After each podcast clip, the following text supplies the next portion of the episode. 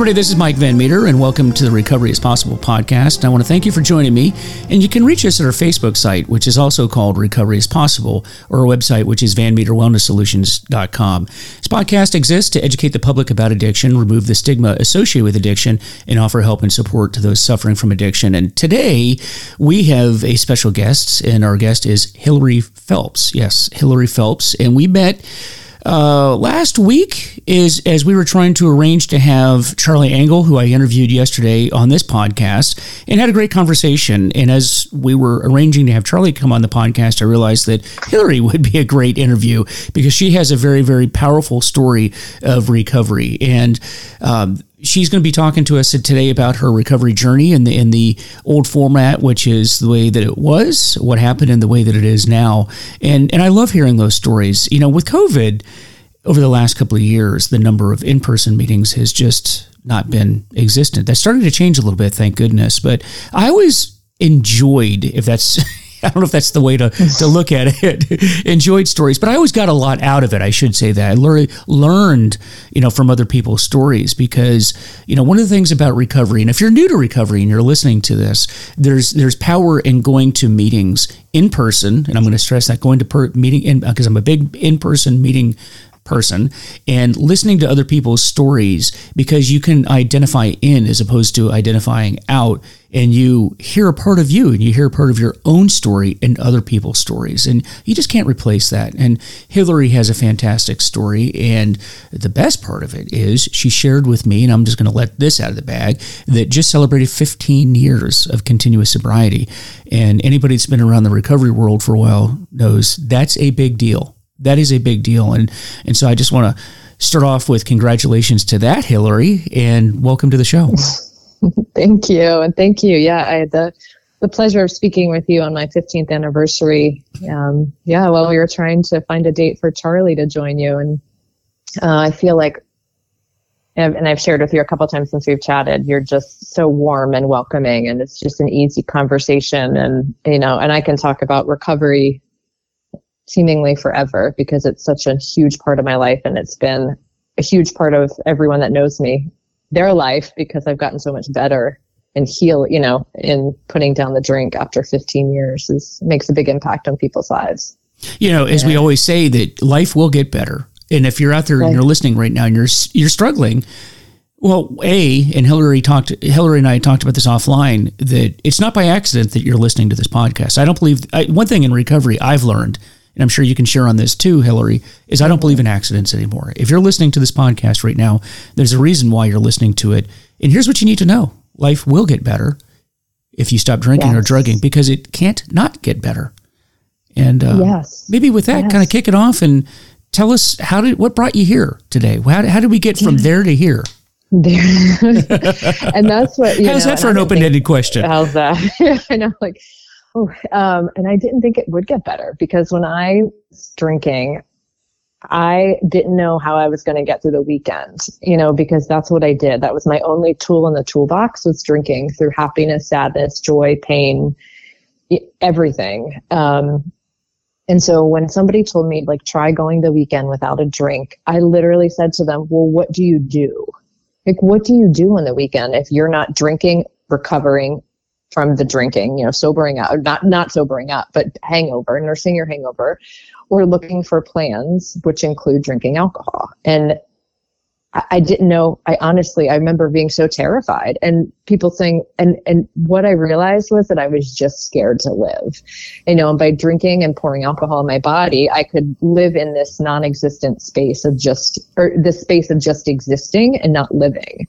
Um, and you know, so you hear about, and I love what you said because in person meetings are so helpful in my recovery mm-hmm. because mm-hmm. I love being able to see another person. Like we talked about this too, like feeling their energy. And when you walk into a room of Alcoholics Anonymous or, excuse me, a 12 step meeting, um, you feel the energy of other people who are there trying to make their lives better and you can feel that from somebody else mm-hmm. you know you can feel that somebody is trying to improve their their well-being or they're tired of where they are and they want to feel better, right? Because we get, I don't know, and not, I don't know. You get one shot, right? Like you get one shot at this thing, and there's no at life, and there's no there's no fun in just existing. And the story, you know, my story, um, you know, I grew up, um, I grew up just outside of Baltimore. Um, my dad was a police officer. My mom was in education and we lived, you know, a pretty normal life. Like, you know, pretty, we, we, um,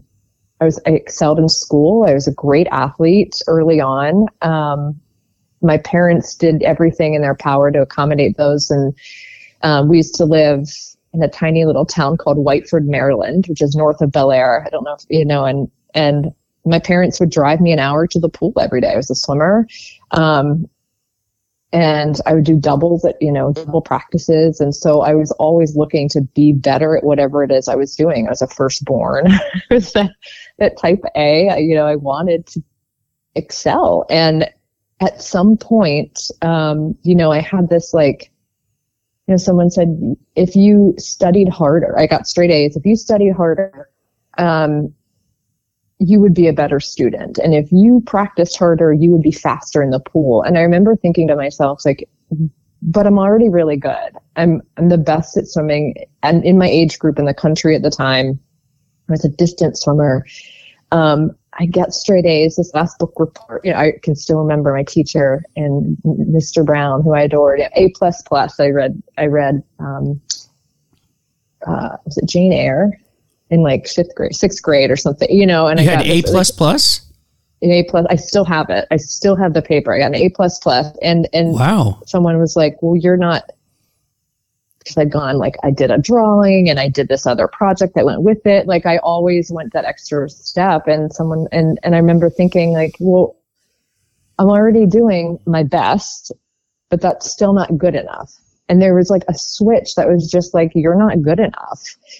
But if I really think back, like I, I always remember wanting to feel connected to other humans and not being able to. Like I, I never, it sounds so funny, but like, you know, in elementary school, like I wanted to have that best friend. I wanted to have something that was mine, like that connection. And like, and I never, I never felt like I could get it because I felt like everybody else around me was, was prettier or smarter or funnier or excelled, you know, because I compared my insides with other people's outsides, even from an early age. And, mm-hmm. and I, and I never had that feeling of belonging. And, um, and I could, you know, I, could, I didn't put words on it then. Like I didn't know what that meant then. But, you know, looking back, those are the words that I assign to that feeling now. And, in gosh, in you know, my first drink, like I don't remember. I mean, I started, you know, I smoked marijuana middle school, and um, you know, tried other other substances to make myself feel something or feel numb or check out. And um, but my first drink, you know, I think I was in uh, think I was in high school, middle school or high school, like either eighth or ninth grade, and just trying it because I wanted to fit in, because I wanted to belong, because I didn't have that inner, you know, that inner sense of peace or happiness or joy. And that's what I was striving for. Um, and so I tried alcohol and I didn't like it. I didn't particularly like the taste of beer. And that's whatever, you know, I'm from Baltimore and we ended up, we ended up moving, um, to be closer to the pool. So my parents really sacrificed a lot to give. I have a sister and a brother, both of whom swim as well. Um, and my parents really sacrificed a lot to make sure that their kids had what we needed. You know, my dad, as I told you, was a police officer. He also worked at a bar bouncing mm-hmm. so we could have money for swimming. And, you know, my mom taught and she made sure we had food on the table. And so, um, it was oh, I lost my train of thought. so it was, a, you know, we we just grew up in a pretty normal family and pretty normal household. But I I started drinking. Oh, Towson. We grew up in Towson, and that's where mm-hmm. lacrosse was huge. And so people started, you know, the guys would drink, and I wanted to fit in, and so I would drink beer, and I didn't like it, but I kept doing it because I wanted to be a part of. I wanted to be a part of a group. I wanted to be a part of something.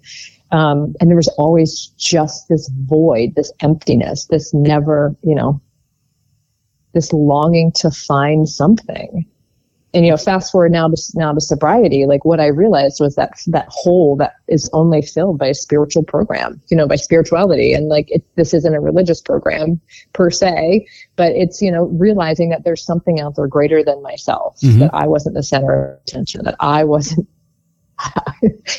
i wasn't it you know um yeah and so i just started drinking and i in particularly, yeah, love the taste. I wanted my a friend of mine who I later realized who had later helped me get sober.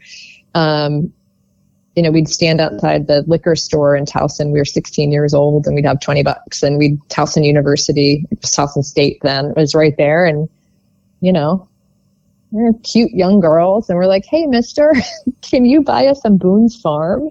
and we would Boone's Farm. All right. Oh, Boone's Farm. Yeah. I mean, at least taste it. You know, tasted somewhat good compared to beer. And so we would split a bottle of Boone's Farm and just hang out in a field, you know, with other high school kids. And yeah. um, at the time, I didn't have a lot of consequences in high school, other than you know my grade. Well, my grades started slipping. I wasn't as g- good in swimming. Um, I would show up to practices in high school drunk or high.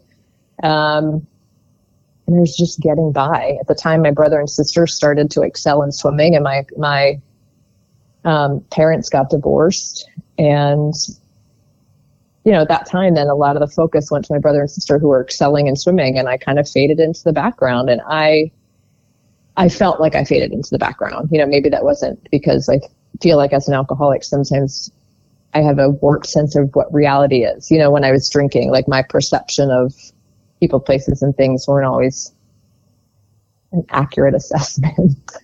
um, and I just, I just existed, you know. And I remember in high school, my sister went to the Olympic trials when she, when I was 16, when I was 18, excuse me, when I was a senior in high school. My sister was the fastest swimmer in the world at age um, 14. She was third in the, I'm sorry, she was third in the world at age 14. She was on track to make the Olympic team. We swam in a program that was known for producing Olympic athletes. Um, so my mom was traveling with her. My dad was traveling with her. Um, and I remember one night just, I think I got alcohol poisoning and I fell and mm. I broke my nose and like I smashed it on the table. I didn't tell anybody. And I have never told this story publicly. And, and I, and I woke up the next day being like, oh my gosh, what happened? And then I got in a plane and I drove and I flew to uh, Olympic trials where my sister was competing to meet my mom. My brother and I flew out together. Fast forward to my college, um, you know, college intake. So I was an athlete. I got a scholarship to swim at the University of Richmond. I had a full scholarship. Hmm. Um. So it was pretty decent swimmer. It's Division One, and and and I went to my high school. I mean, you know, they do physicals. They do um, physicals before you participate in athletics in college. Mm-hmm. And the the pediatrician was like, "When did you break your nose? You have a deviated septum." So maybe I didn't break it. It's like deviate and it was cracked. And I was like, uh, "Oh my gosh!" Because I didn't even realize. Like I just kept going. You know, I was drunk. I was in blackout, and and I remember looking at her. I'm like, uh, "I'm a swimmer," and I hit my face on the wall, which is like just now wait so you, you know. broken your note. now this is some time later right this isn't recent was this some no, time so earlier this, yeah i mean this is when i was a senior in high school um, it was it would have been march because my sister was at the olympic trial so it was in march of gosh 96 so you, um, you in other words you, your the deviated septum would have been there for a while this wasn't we're not talking a couple of weeks this is years. This a couple months. Oh, a couple you know, months. A couple okay. months. Mm. Yeah. And so she's like, you know, doing all the checkups, making sure. And she's like, what, ha- you know, what happened to your nose? Your nose is cracked. Like your septum is cracked. Or it's, and I was like, or you did something like there was trauma. And I, and I remember thinking, oh my gosh, I didn't do anything. I was like, oh my gosh, I did. I face planted a table when I was in, when I was drinking. Um, and I just, you know, made up a lie. And it was kind of like, and that's kind of what I did to cover up my drinking. And I, you know, and they, you say that you hear these stories about alcoholics protecting your, your drink, protecting your ism, protecting your alcoholism. Like mm-hmm. it was my best friend. It was my, and I didn't, you know, realize it at the time. And even in high school, I remember thinking, and I don't know where it came from. I had, you know, young love. I was dating a guy and he had, you know, kissed another girl and it felt like the end of the world. And I remember grabbing a bottle of Goldschlager thinking, this is going to fix it. This will make me feel better. This will make me forget what's happening. And I don't know where that came from. You know, um, my parents will tell you, you know, depending on who you ask, like there's some problem drinking potentially on both sides. But I also come from a family where, you know, I was told if you just look good on the outside, it doesn't matter what's happening on the inside. If people think you're okay, if you look the part, if you look happy, then that's okay, you know, and we didn't talk about a lot of things. We didn't talk about struggles, you know, and so I just learned to kind of deal with it and and eventually it'll just go away. Um, and so what that looked like for me is swallowing down all of this pain, trauma, sadness, whatever it was, with alcohol. You know, and eventually that comes up.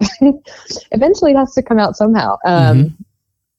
And you know, fast. I went to college, and I I thought I you know college is a great place for an alcoholic because you can hide it pretty well. You can always find someone to drink with you. You can always find, um, again, like comparing your out insides to somebody's outside. Like I assumed everybody else was drinking like me, but I was a blackout drunk. I mean, I would drink to black out. I would drink to forget. I would drink to numb. And so I did things I wasn't proud of. I found myself in situations I would never be in without drinking, you know, like getting in a car with a stranger and driving out to rural Virginia I mean, that's just not smart, you know, as a college age kid and with another friend. We're like, oh, yeah, we're going to go hang out and play pool. It's like, we don't even know these people. You know, it's just, just making decisions that weren't wise or safe. And by the grace of God, you know, God, they say God protects babies and drunks, and I find that to be true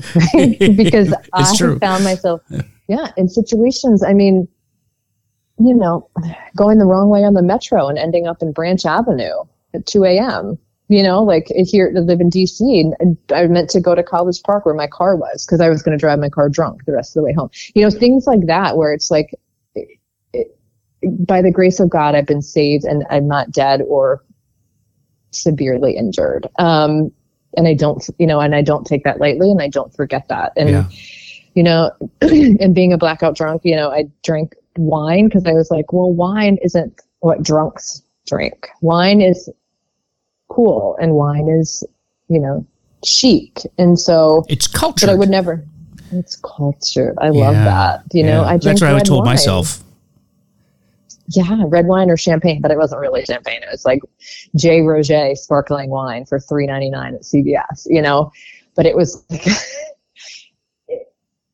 I I love that cultured. Um, yeah, and so that's what I did, and I, you know, and what I realized is everything I was doing. Eventually, I found out, like in the, you know, the the big book is I was doing all of the things to protect my drinking. I would buy a case of wine to give out at Christmas, but I would drink it before I could even give a bottle out to anybody. I would flip the bottles backwards so the the open, you know, in a wine rack because they were empty. But if anybody came over, they would think that I had this, you know, collection of wine. Um, I found myself in relationships with people who were equally as unhealthy as I was when it came to using substances, you know, mm-hmm. smoking marijuana or drinking alcohol or, and it was just a disconnected. So for someone that wanted to feel so connected from an early age, I continuously put myself in relationships or found myself in spaces that would disconnect me from people.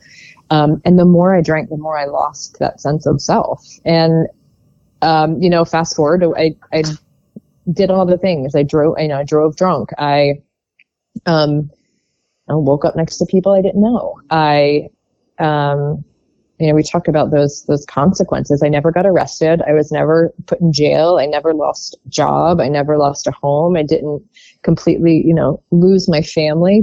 But all of those things were waiting for me if I had continued to drink because those are the not yets. And I believe that. And I believe that, you know, so what happened, you know, so that's kind of my story. I mean, I was a blackout drunk. I, I,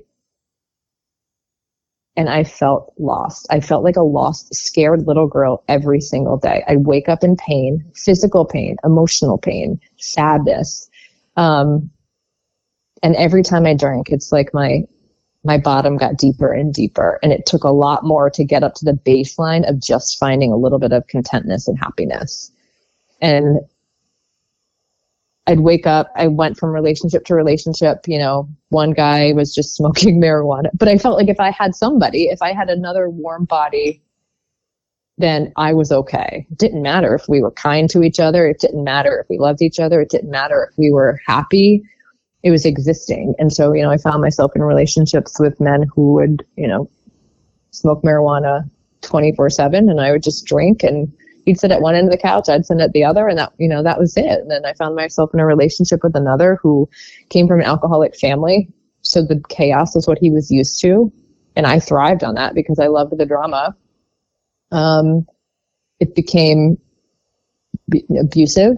You know, there's a lot of emotional abuse, a lot of screaming, a lot of slamming doors, um, all of these things that if I had a daughter, I would never want her to be involved with or to be involved around. And the thing was like I don't believe these people that I was with are bad people. I just believe that we were there, you know, it's like feeding the fire, feeding, fueling the fire, you know, like, mm-hmm. um, and I hid it. I tried to hide it from everybody. My family knew I had a problem with alcohol, that I drank too much, but they didn't, I don't think they realized the scope and the scale of which I would go to any lengths to get messed up, to just go numb or to just forget. And, you know, like every day my day looked the same. I would, I lived in Laurel, Maryland. I'd take the train with a cup of coffee to work in Washington, DC. I would kind of do my job. I mean, I would do my job, but, you know, I was just checking in, checking out. And at home, I would pour wine into my um, my coffee cup and I would drink it on the way home and then I by the time I got home with you know the, the person I was living with, like I would already got a head start, and then we drink two bottles of wine at least every night. Um, and I do the same thing every day. On the weekends, it was like it was on. You know, that's all it was. I didn't go anywhere. I didn't see anything. I didn't spend time with friends. I just drank, and I'd only want to do activities that involved drinking. You know, I would drink to go to the grocery store. I would get drunk to do laundry. If I was cleaning the house, I'd have a Bloody Mary. I mean, it was always it was always present and what I felt like I was just fearful of, I think, finding out who I really was, like getting to know myself on a deeper level. And and what happened, you know, how I got into the program is a friend that I referenced about drinking the Boone's Farm. She, um, it was during the time of uh, MySpace, you know, the original like mm-hmm. social media. Yeah. And, you know, you could pick a song and you could put if you drank or smoke, and it was like a way to find people. And she said, I connected with her and it said drink smoke and it was like no and no. I remember thinking, that's not true. I we used to smoke and drink do create, you know, this is what and so I reached out to her because at the time I knew that I started to question my drinking. Um, and she was like, Your elevator's going down and you can get off at any time. And what I later realized in the rooms, so the 12 step rooms, is that my elevator was going down fast and I used the steps to climb back up to the top. First, I had to put down the alcohol and then I used the steps to climb back up to a baseline of finding, you know, finding myself, like realizing who I was. But, and I remember, and she's like, that's when she said, just try to go the weekend, try to go the weekend without drinking. Like, you're insane. How to go a weekend? Who does that? Who does that? What? And I remember asking her, I go, what do you do? Like, what do you do then? And, and that was an honest question. I wasn't being funny. It wasn't rhetoric. It wasn't like, I literally was like, what do you do? And so, you know, I didn't. I, I was like, whatever. And I ended up, I was in a relationship at the time and um, we'd been dating, we'd been together for three months. It was just, like he had been living with another woman for four years. He had just bought her a ring. They owned a house together. I met him. He moved out with her. And with it was just all of the stuff. It, it just it wasn't who I was. But it was like I'm like, oh, this is my this is my Prince Charming. He's going to save me because once I get a house, once I get married, once I have kids, then the happiness comes. It was always based on getting something or you know arriving at a place in life that was going to make me happy And, you know, as we know, none of that's true. Uh, what I later found out, none of that is true. And so we'd been dating three months and he's like, we need to go to couples counseling. My friends are like, you need to break up. You've been dating for three months. You haven't been married for 30 years and you're looking to save. This is called a breakup. Like that's what you do. Like you don't need to save anything, you know?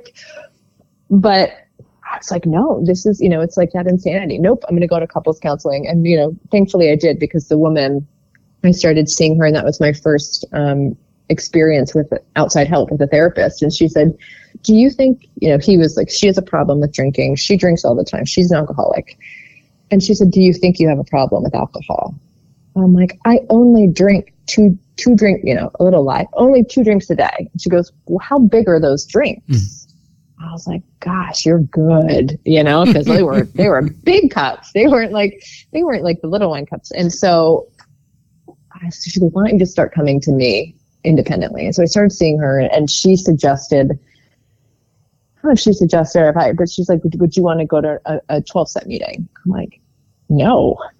Who does that? No. That's no. Like those are those are filled with with old men, church basements they were the ones that were living under the bridge. You know, like I had this idea that of what an alcoholic looked like, and it wasn't me. It wasn't a a college graduate who worked in Washington D.C. who drank wine sometimes, who blacked out all the time, who woke up with pain in her kidneys every morning, who said, you know, every day by noon I was gonna, you know, I'd wake up in the morning, I'd sit in the shower on the on the shower floor, knees to my chest, water beating on my back, crying in pain, kidneys hurting. I can't do this anymore. What am I doing? I can't do this anymore. Get out of the shower, drink my coffee, go to work. Noon would come around. I feel better. Maybe I can. And that was the cycle. And, but I thought that was normal. You know, that's what people do in their, in their mid twenties. And, um, I, and so I, you know, I agreed to go to an AA meeting with her and and she came with me. You know, she's like, "Well, when do you want to go?" It's like maybe next week. Maybe I don't know. I don't know when do when do they have them? she's like, every day. Yeah, they have twelve multiple times a day. multiple times a day in lots of locations. And the, I was like, uh, golly, you know. And so she, we went on a Sunday morning um, in Bowie, Maryland, and I did not drink the night before, and I felt so victorious I wanted a medal. I'm like, I didn't drink last night. This is a huge deal. You should be thankful. You know, you should be proud of me. And um, I remember I walked into the meeting with the coffee in my hand, or no, I had coffee in the car, and I was like, I can't take this into the meeting because everybody in that meeting is going to assume I'm drinking, and because it was all about me. You know, I assumed that everybody in the meeting was going to be looking at me, talking about me, wondering why I was there, what happened to her, and it wasn't the case. I walked in, sat in the back, and I remember in that meeting, a woman, I beg, she was speaking about abuse. And I looked at her and I said, You don't, I remember thinking to myself, like, why is she talking about this so openly? You don't talk about these things in public. You keep those things really quiet. You don't talk about when you struggle. You don't talk about abuse. You don't talk about anger. You don't, why are these people being so open and honest? And they didn't understand that open and honesty, you know, real honesty is the way to heal. Like you, you're only as sick as your secrets. And this woman was there to try to stay sober one day at a time. And so was everybody else in that meeting. But I wasn't ready for it. And I walked out of the meeting. I said, I won't drink, but I'm never going back there. It was so intimidating and so terrifying because I wasn't ready to get honest with myself. And I left and I stayed, I didn't drink for three months. I white knuckled it. You know, you, you read it's, if there's a difference in not drinking and being sober and not drinking means just not pouring alcohol in your body. Being sober is, you know, taking the active steps to live a better life. And, you know, they're, you know, following steps in the big book and working with another alcoholic and calling sponsors. Like there are, you know, things that, that helped me feel better, but I wasn't ready for that. And I wasn't, I didn't understand it. And I, I got a big book and I kind of read through it and I was hoping it would just through osmosis like sink in you know to my subconscious and heal me because I didn't want to do the work and I kind of did that dance the 3 month dance of not drinking for 3 months and then it's Christmas and it's New Year's and you can't go through New Year's without drinking so I would drink and everything they tell you in the big book which is you know a, a, a book of, of recovery um, it gets worse. Your addiction is just waiting for you to come back. And I found out the hard way that that was accurate. And I was in bed for a weekend and I was in so much pain. I couldn't even drink the next day, you know, and that was not the case because normally by noon, like I said, I'd be ready to go back out. Nope. So much pain. And then I waited, you know, and stopped drinking for three more months. And it's my birthday. And on your birthday, like, what do you do? So I stayed home and I drank. Um, I got really drunk my dad came the next day to give me my birthday present and I couldn't even get out of bed to, you know, to say hi to him. I was so hungover. And looking back, like I, I can't imagine the sadness, you know, like because my dad would say like, you've got to stop, you've got to stop this. Like, you've got to get help. Like, what you, like, this isn't, this isn't you, you know? And I'm like, there's the anger, the protection, the protection of you know protecting my ism, protecting my alcoholism, and um, you know I continued, and I and I ended up leaving that relationship because it was. I mean, yeah, it's just me and my alcohol. We moved and moved down to DC. I was working in Washington and I, and it was on. And at that point, that was when my drinking stopped working for me. You know, you hear these stories of when it stops working. And there was, I drank two bottles of wine one night. I went, I ran out. I went, walked across the street. There was a hotel to where I was living and I drank six glasses of wine in 30 minutes. And my preface is they were the little ones that you get at a restaurant, you know, not the big ones I was pouring at home. Mm. And it didn't work. I just got sick. I went home and I threw up. And I was like, you failed me. My best friend has finally failed me. This isn't working anymore. And I don't understand why. And I was, you know, because you hear these stories when it just stops working and it stopped working for me because I was chasing that next best drink, that next best high, that next best feeling of whatever it is that I wasn't getting. And, and I didn't know, you know, I didn't know what to do. And I just kind of chalked it up like, whatever. And then Aventus, the relationship that had ended, he was like, you know what? Like, if you don't get help, I'm going to tell your family how bad this really is.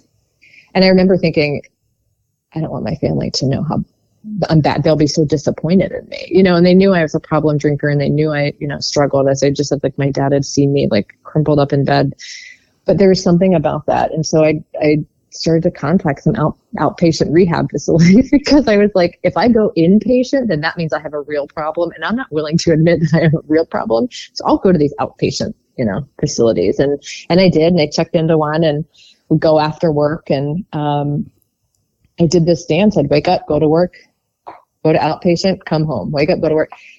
And they had this feelings management, the third hour. It was everything I never knew I needed. She talked about all the things that I was feeling in my body the clenched jaw, the fact that I walked through life with my fists balled up, just waiting for somebody. Not, I didn't want to physically fight anybody, but I was just like bracing myself for the next bad thing to happen. Um, and I didn't realize that my shoulders were at my ears. My jaw was clenched. I was this fight or flight mode all the time. And slowly I started unraveling and I started, you know, my shoulders dropped from my ears, but drug and a prescription that, you know, that would, if you drink, it, it won't work. Like it won't absorb in your body and you just get sick. And so I think it was, you know, intended as a deterrent. And so we, um, go every day. We'd check in, say how we were feeling. And the first couple days, you know, they call this pink cloud. I was like, I'm feeling great. I'm not drinking any alcohol. I'm, you know, kind of sleeping better. Like this is great. And then about two weeks in, it wasn't great. And I was sitting in there and I just started to cry. And I don't know why. It just started to come up. And the thing that I liked about it was they told me, they're like, these are all the emotions that you've poured alcohol on top of for all of these years. They're going to come out eventually it's going to come out, you know, and, and I just started crying and I was sobbing. And I said, I, don't know what's, I don't know what's happening. I don't know what's wrong. I'm sad. I'm confused. I'm scared. Like all these things are happening at once and I don't know what to do about it. And I don't know. And they clapped. They clapped for me. And I remember thinking, like, you're crazy. Why are you clapping for me? This is embarrassing. I'm telling you that there's something wrong with me and you're happy. And they're like, yeah, you're only as sick as your secrets. You've got to let it out. You can't keep stuffing it down. because it's going to come out, you know, it's going to come out eventually. And, you know, go back on Mondays and they say, what meetings did you go to this week? And I was held accountable. And so I would go to meetings and I'd get numbers. And the craving to drink was lifted pretty quickly for me. And I was pretty grateful for that. But I did have a craving around six months. I had been to work for six months and I had a craving and I shamed myself. I'm like, you should be perfect by now. Why are you having these cravings?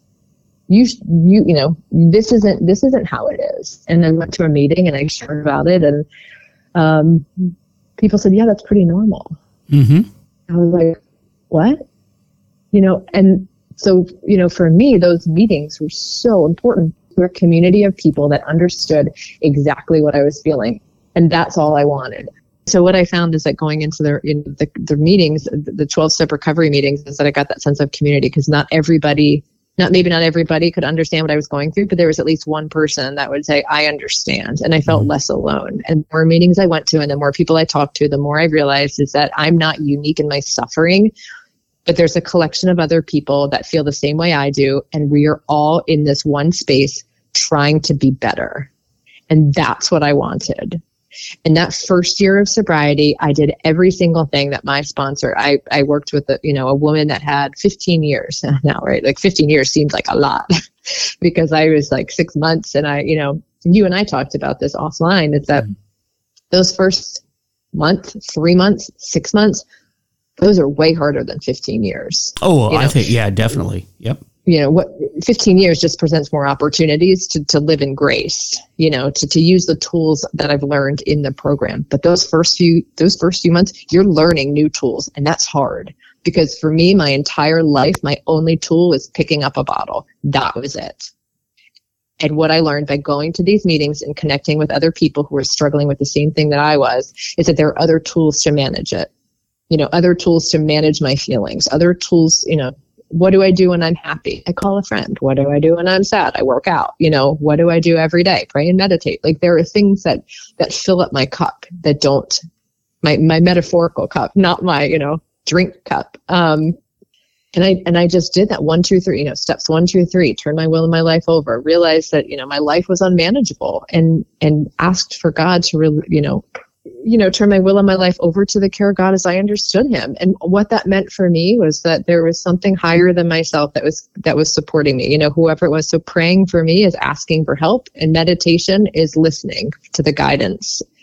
And so both of those are are very important in my life. But those, you know, those first I I, I took everything to a meeting. Um, I I cried. I've, I say ugly cried. I've ugly cried to the point where I've my eyes are red and swollen by the end, and I have my nose is running, and I have copious amounts of tissues in my hands. Mm. But I've been real, and, and that the first time because sometimes you just can't help it. Sometimes I can't. I'm I'm so in such a distraught space, and I don't know where else to go. And for me, a 12 step meeting is always a safe space because there's always somebody there that's willing to help. What does your life look like now? You celebrated 15 years, which is June 8th. Uh-huh. phenomenal. It really is. But um, what's life like now? Oh, now I'm gonna cry. Um, now I'm gonna cry. Oh, I'm sorry, and no, I no, and you're I'm on the phone, so I can't give you a tissue. if you were sitting right here, I would have tissues for you. But I'm I'm good. Yeah. Like I'm a crier. I'm yeah. very like I'm emotive. I mean, I'm a, and um, you know, so at five years, I was diagnosed with severe depression and mm-hmm. I was put on medication for a little bit. Um, at 10 years, my child was born. I have mm. a hmm. five year old son. Congrats. And at, at 15 years, I finalized a divorce. And so I've been through a lot these 15 years, like some good, some challenging, but they've all been, it sounds so cheesy as I'm about to say this, they've all been character building. And, um, but every single problem I took into the rooms and people were able to help and make me feel, you know, less alone. Last year, I mean, I could go on for a very long time about, you know, the pandemic and how unfortunately meetings were closed down. You know, things like store, you know, alcohol stores, the sale of alcohol, alcohol was so, was, was like 200% increase or something. I mean, I've seen the stats. Yeah. You know? Yeah they were open alcohol delivery but but alcoholics couldn't meet, even in an outside space. I mean, it was, and the people in my meetings who relapsed on things like vanilla, um, on mouthwash, it's hand sanitizer. Yep. It, it yeah. Yeah, I've seen is, it all. Yep. It, it makes me so angry and upset because not only are we not able to get the help as addicts that we need, but it's contribute. I felt, my opinion, that it was contributing. I mean, the, the, use of alcohol went up. I feel like alcoholism has risen. The death.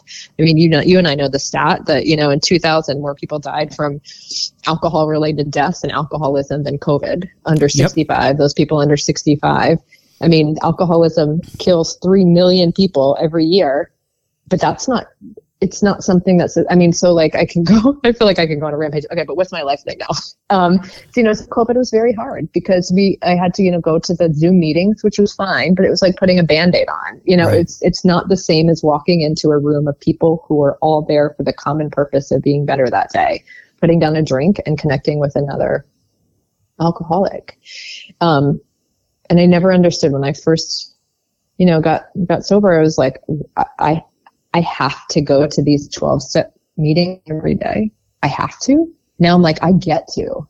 I'm so grateful yeah. yep. that there are other people who welcome me with open arms every time I walk into a room. Like, I'm grateful I get to. I, I don't have to. I get to. And this is a gift. And it's so funny how your perspective changes, you know. And now I, I, what I've realized was, and I think I shared this with you offline, is that I was very private about my recovery for a very long time. And 15 years was the first time that I spoke about it openly. And there are friends that know I don't drink, but didn't know why. And what I've realized is that it's more important for me to to put my voice out there because it's hard for women to get sober. I mean, it is. It's you know, and I didn't realize this. Someone said to me, how hard is it for you as a woman to walk in and maybe there's only men in the meeting? And now I don't realize it. But in the beginning, I was like, oh, yeah, is this a men's meeting? And they're like, no, all are welcome.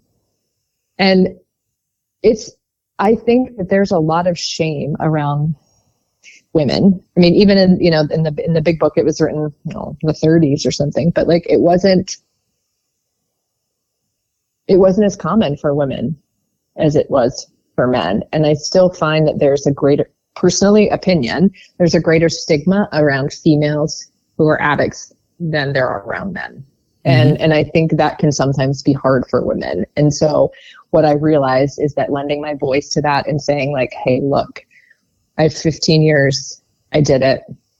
It's the hardest thing I've ever done, but it's the best thing I've ever done because it, and it, it radiates out into every other area of my life. And because of that, I now live a full life of genuine connection and pure happiness, pure sadness too. I mean, don't get me wrong. Like I feel everything, you know, but I feel everything. I'm not numbing. And when I got sober, the last time I went out, there was um Pride Parade was happening in DC, and I lived in Dupont Circle um, when I first moved to DC, and I remember feeling so sick because I was so hungover. And what I realized is people are living their lives. People are genuinely happy and living it. And I was existing. I was floating through life without a purpose, without feeling, without anything. I was just floating through life numb. And so that's when we said early on, like life gets better. It is a beast and it is hard and it is, you know, getting sober is, is hard, but we don't do it alone. You know, we, we do it with other people and that's the beauty of it. And that it's this collective healing of people that want to be better. Yeah, and, and now, you know when you, you talked about going to meetings, there, there's a, a, a shift. You know, I, I've had people say to me, and maybe you've had this as well. Hey, so you still go to meetings? Why do, why do you have to do that? Do you like you have to go to mm. meetings all the time? And I go, no, you don't get it.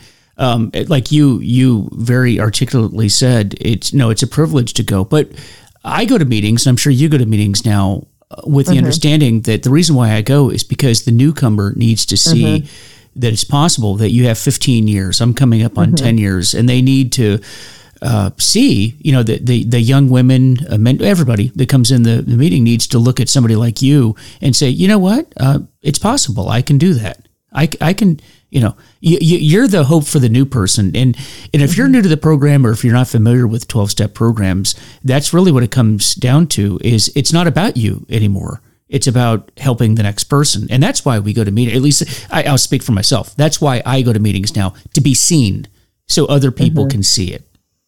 Would you mm-hmm. agree with that? And put it, I, I 100%. And it's like, you know, to keep it, you have to give it away, right? Mm-hmm. You, we're not, and it's like, it's, I love this. Like love is unconditional. Like there's not a limited amount of love and there's not a limit amount of healing. So you can give as much love and healing as possible, you know? So it's not something that we have to hoard. It's not something I have to hoard for myself. Like if I give away this, you know, this wisdom or if I help a newcomer, it's going to take away from me. And, and that's not the mentality when it comes to 12 step programs. Mm-hmm. The, you know, the mentality is that helping another helps me. And I mm-hmm. didn't understand that when I came in, you know, um, and I understand that now because like, I think good people want to help others. We want to, you know, we want to, we want to offer the hug. We want to offer the call. Like when somebody calls me, like, I'm having a bad day. I'm like, okay, let's just talk. Mm-hmm. Because nine times out of 10, if you're having a bad day, there's somebody in a meeting that's having a good day and they're going to help talk you through it. Mm-hmm. Because when I'm sitting alone with my own thoughts, I can create anything. I can tell myself that I'm the worst person on the planet. I can convince myself that, the,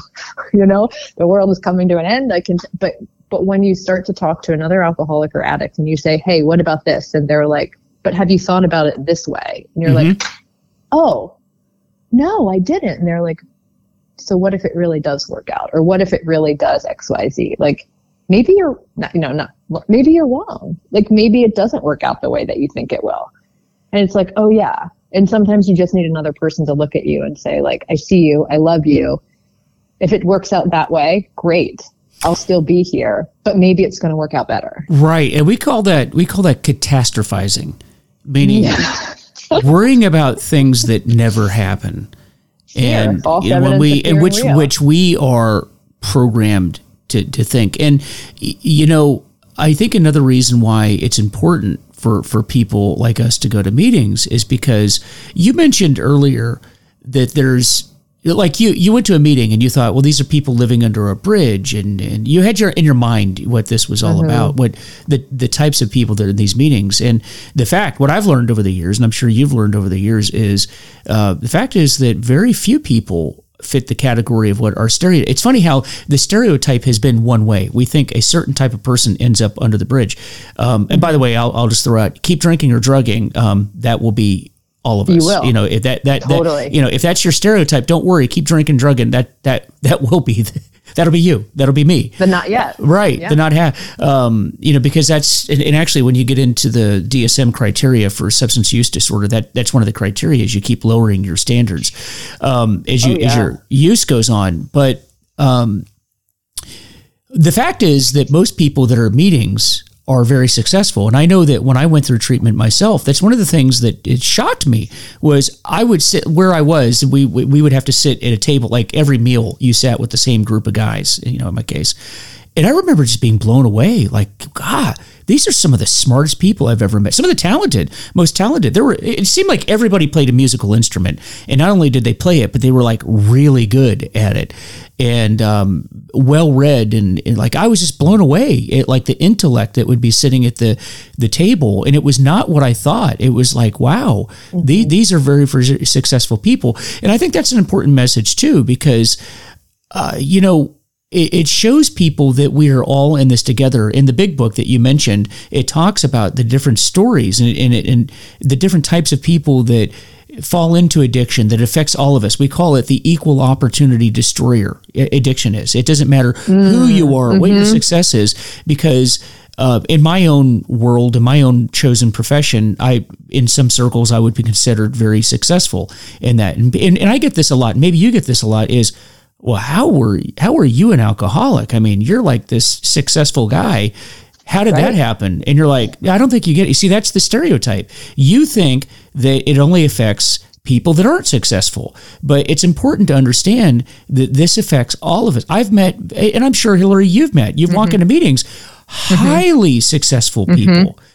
Um, mm-hmm. and, that, and I think sometimes that might be part of the problem because there's a passage in the Big Book, and quote me if I'm, and, and you know, if you have the Big Book memorized, Hilary, you can correct me. I do I'm, not. I'm sure there's somebody out there listening. We've all met those people yeah. have every single page memorized. Yes. Uh, what is it? Um, egomaniacs with low self self esteem. Do you well, remember that? Superiority complex. Superior. What is it? Ego an egomaniac with inferiority complex. Yes, I, I think it's yeah. some you know it's I I was kind of that way.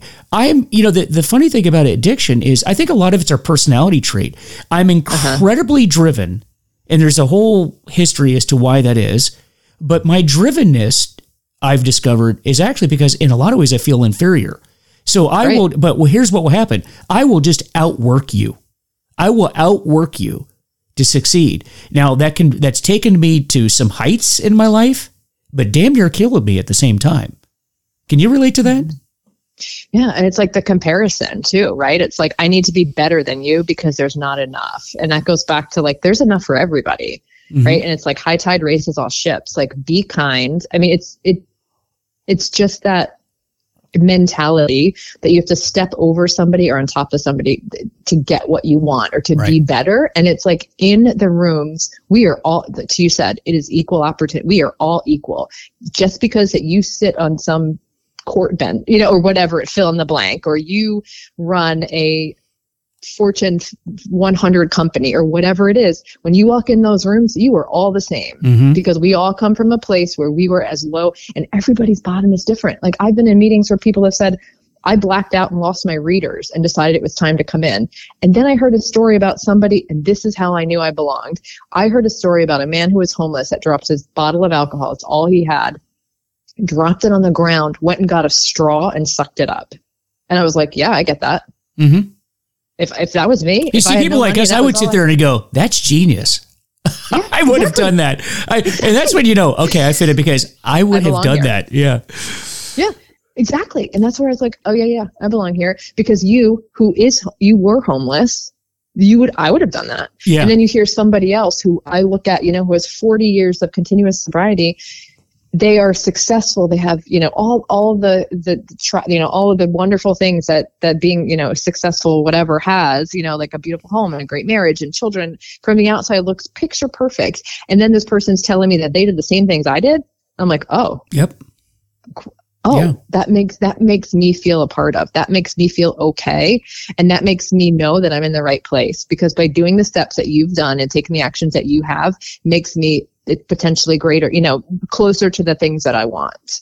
Where if I were continuously, like you said, drinking and drinking, I would be going down. Like I would not be going up. I would not be achieving the things that I am today. I would be I would be under a bridge. You're spot on because mm-hmm. all those things are waiting for me the second I pick up a drink. Because the thing with me is when I pour alcohol in my body, I don't know where the night's going to go. I don't know right. where the day is going to go. It could be amazing. I could be funny. I could be, we- I could be, you know, the best dancer in the room. I could be great but I could also be on the floor in a ball of tears fighting a girl in the bathroom over the look that she gave me while washing my hands. Like you just never knew.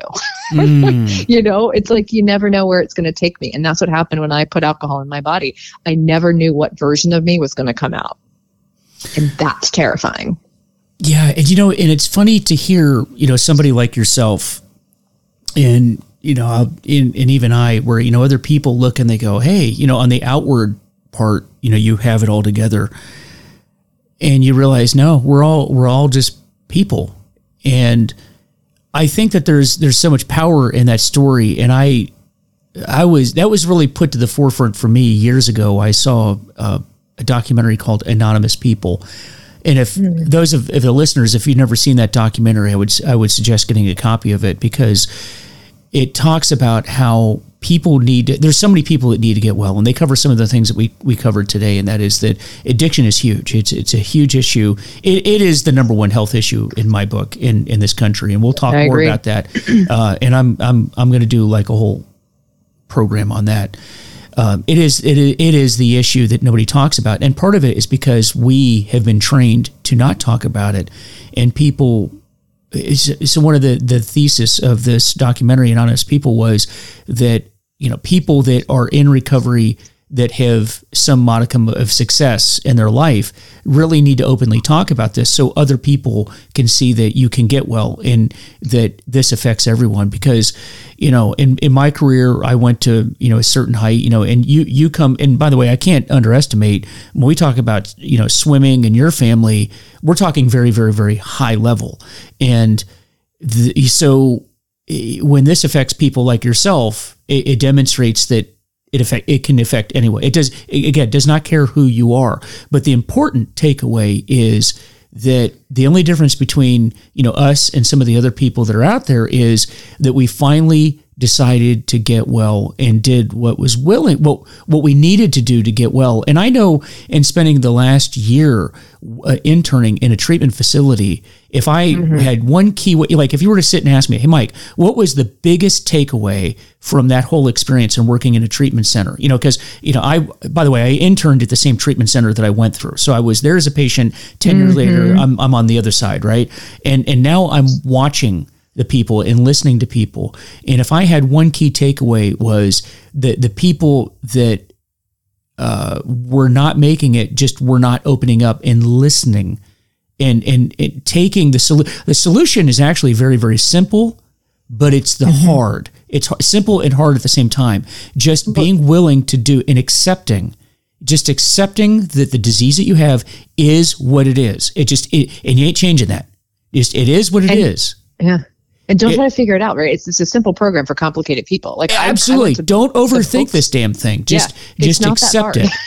right. Just accept it and, and roll with it because your life will get better. And I think that like you started off this program by saying you thought your life when you gave up drinking, you thought your life was over. Mm-hmm. It, that's what I thought, mm-hmm. but in reality, no. It opens up your. Uh, what I heard it said once.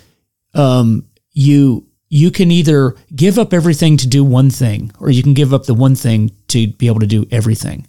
Oh, I love that. Yeah, I love I heard that. it once somewhere. I can't take credit for it. I, I heard it. See, those are the types of things that you hear at meetings. But um, yeah, exactly, and you pass it on. And that's like I went to Books a Million, right, in Dupont Circle when it was mm-hmm. there, and I got I went to the self help and I got every book I could on recovery because I wanted to understand it. I wanted to know why. I wanted to know. I just nothing helped except walking into a meeting and talking to another person that's struggling, not working to another person that's, sick and suffering, talking to another alcoholic, asking what they did, getting little tidbits like you got, you know, like for me, the, the fact is, you know, when someone said that girl, the elevator's going down and you can get off at any time, it put the choice in my hands. It was mm-hmm. up to me. There is not a single person that's going to do for me what I can do for myself when it comes to recovery. That's right. That's There's right. No, I can't, I wanted, I wanted a doctor to give me a pill. I wanted the doctor to say, what a, something other than the fact that I had to do it myself. And that's the hard part is that there's nobody else that's going to give you the peace of mind, the joy or anything else. You've got to work for it. And the work is going to, you know, going to meetings, working the steps, talk for me that's what worked for me you know and every and everybody's program is different and that's the thing it's a it's a program of suggestion mm-hmm. you do with it what you want you know? yeah there's the, I, I, yeah that's something else I, I learned too in in this whole process in the in the edu- you know getting into the educational side of this is that mm-hmm. when you go to a meeting and, and correct me if I'm wrong on this and I I I, I just and, and we can wrap up with this I I know with people that I sponsor that are new to the program and, and we would go to meetings mm-hmm and I would mm-hmm. I would have I would I give sort of like homework to sponsees. mm-hmm. what kind of a sponsor I am. I want you to look at the room because I'm a people person, right? I want you to look at the room yeah. and listen to people. And I want you at the end of the meeting, tell me who the new people are, who's like mid midway sobriety, and who's been around mm-hmm. for a mm-hmm. long time. And we're going to discuss this. And so they would do that. And afterwards, I'd say, what you know, what do, what do you see? you know, who are the new people? And they and, and usually they're pretty accurate. Okay, where's you know, who are the old timers? Okay, they're usually pretty accurate. And I, I would start explaining or asking them why do you why is it that you you came to those conclusions? And the the moral of the story is that uh, the people that aren't making it, the people that keep relapsing, the people that keep coming into the meeting drunk, you know, because you have those people, they tend mm-hmm. to do the same things. Okay, but over here on the other side of the room, the people that have been around and they've been sober for decades, what made you come to that conclusion? And my sponsee will say, because they do the same, they all do the same tend to do the same things. And I said, so what's you know the takeaway to that is these people tend to do the same things. Those people tend to do the same things. You know, but you have to you have to look at that and go, but what is it that I'm going to do? So, like you just said, recovery is individual to everyone, but there's a certain um, there's certain generalities that people do. Now, like your spirituality may look different than my spirituality, but what we have in common is we both have a form of spirituality. Right. Or Most rarely have we seen a person fail who will thoroughly follow our path. Yeah, exactly. Those who cannot are constitutionally incapable of being honest with themselves. See, I That's knew, it. I knew you'd be able to quote the big book. I knew it. That's it. It's only because I read how it worked at the meeting the other night. it's, I love that. I mean, and, That's right. But no, but what, you know what that demonstrates to me though, Hilary, is that you, uh, when when you can start quoting the big book, it means that you're you're you're in it. You are in that, and you're absorbing it.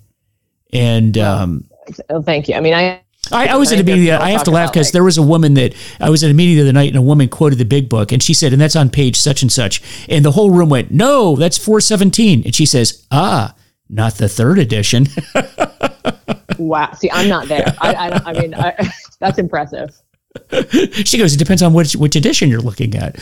But uh, I've really enjoyed talking with you. I really, I really have. We, we could we could go on for hours, and we're gonna have to have Me you back. Too. I know. I would love that. Yeah. I, I mean, you know, they say, what's one thing? You know, someone's like, what's one thing you could talk about for 15 minutes without researching or without doing anything. And it's it's your story right? It's my story. It's how i feel. And that's how we connect. It's not i can't tell you how to do your program but i can tell you my experience strength and hope. Yep. and from that if anybody gets something out of it then that's all i can ask for because it's not a program of of you know it's a program of suggestion. This mm-hmm. is what i did. This is what helped me. Maybe it'll help you but if not there's probably other people in this room that can share their experience strength and hope. And i'm sure you'll get something from one of them something resonates. But have a willingness. Have a willing. Have a and, I, and I, the, the, only thing I, I was a constant relapse. I know you haven't heard my entire story, but I was a constant relapser before I finally got sobriety, and it was because I just I thought I knew the answer. Okay, well, okay, I get this, I get that, but forget that. That that's not going to work. And I just didn't have the the complete willing. I hadn't surrendered to it yet, and that's what it comes mm-hmm. down to. But uh, we're so happy that you're here. Uh, you're sounding great, and uh, folks this is how you do it. This is how you do it right here. And listen to Hilary's story. Take from that what you can because there's so many uh, pearls of wisdom in everything that, that Hilary just said. And thank you for taking the time out. I, I know you have a, an incredibly busy day in life and uh, have you a young child. I mean, it's just, I know what that's like. You're, you're busy, eh, but you took the time to, to share, share your story with us. And we really appreciate that. Thank you. And thanks for having me. This is this is a great way to start my day. there you go. Hey guys, so as always, I'd like to say, uh, you know, I don't represent any group, and Hilary doesn't either. E- even though we, we talked about groups here today, we don't represent those groups. No one does. Understand mm-hmm. that. We're just giving our experience and, and what we do because uh, we don't represent anyone other than ourselves. And our only purpose in giving this information is to share with you what we've done because it's helped us, and maybe it will help you too. So if I've said anything or if Hilary said anything that doesn't apply to you or you don't agree with, then just discard it. But try to take any information that you can use for yourself and to help others as well, because that's what we do in recovery. We help ourselves along the way uh, as we try to impart the knowledge that we've gained to others as well. And so, with that, again, please visit our Facebook page, Recovery is Possible, and our website, which is vanmeterwellnesssolutions.com, and let me know how I'm doing and let me know if there's a topic that you're interested in hearing about, because I'd love to hear from you.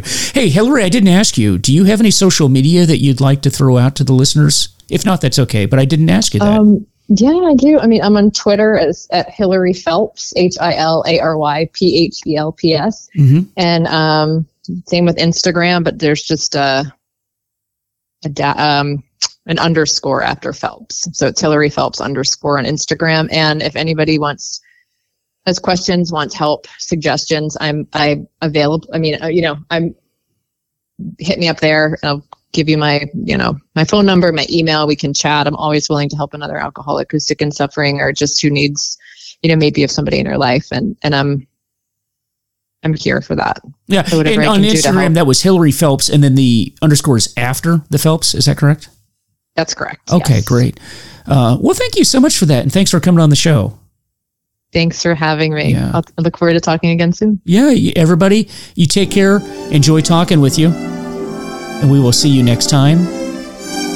Appreciate you joining us. Take care of yourselves.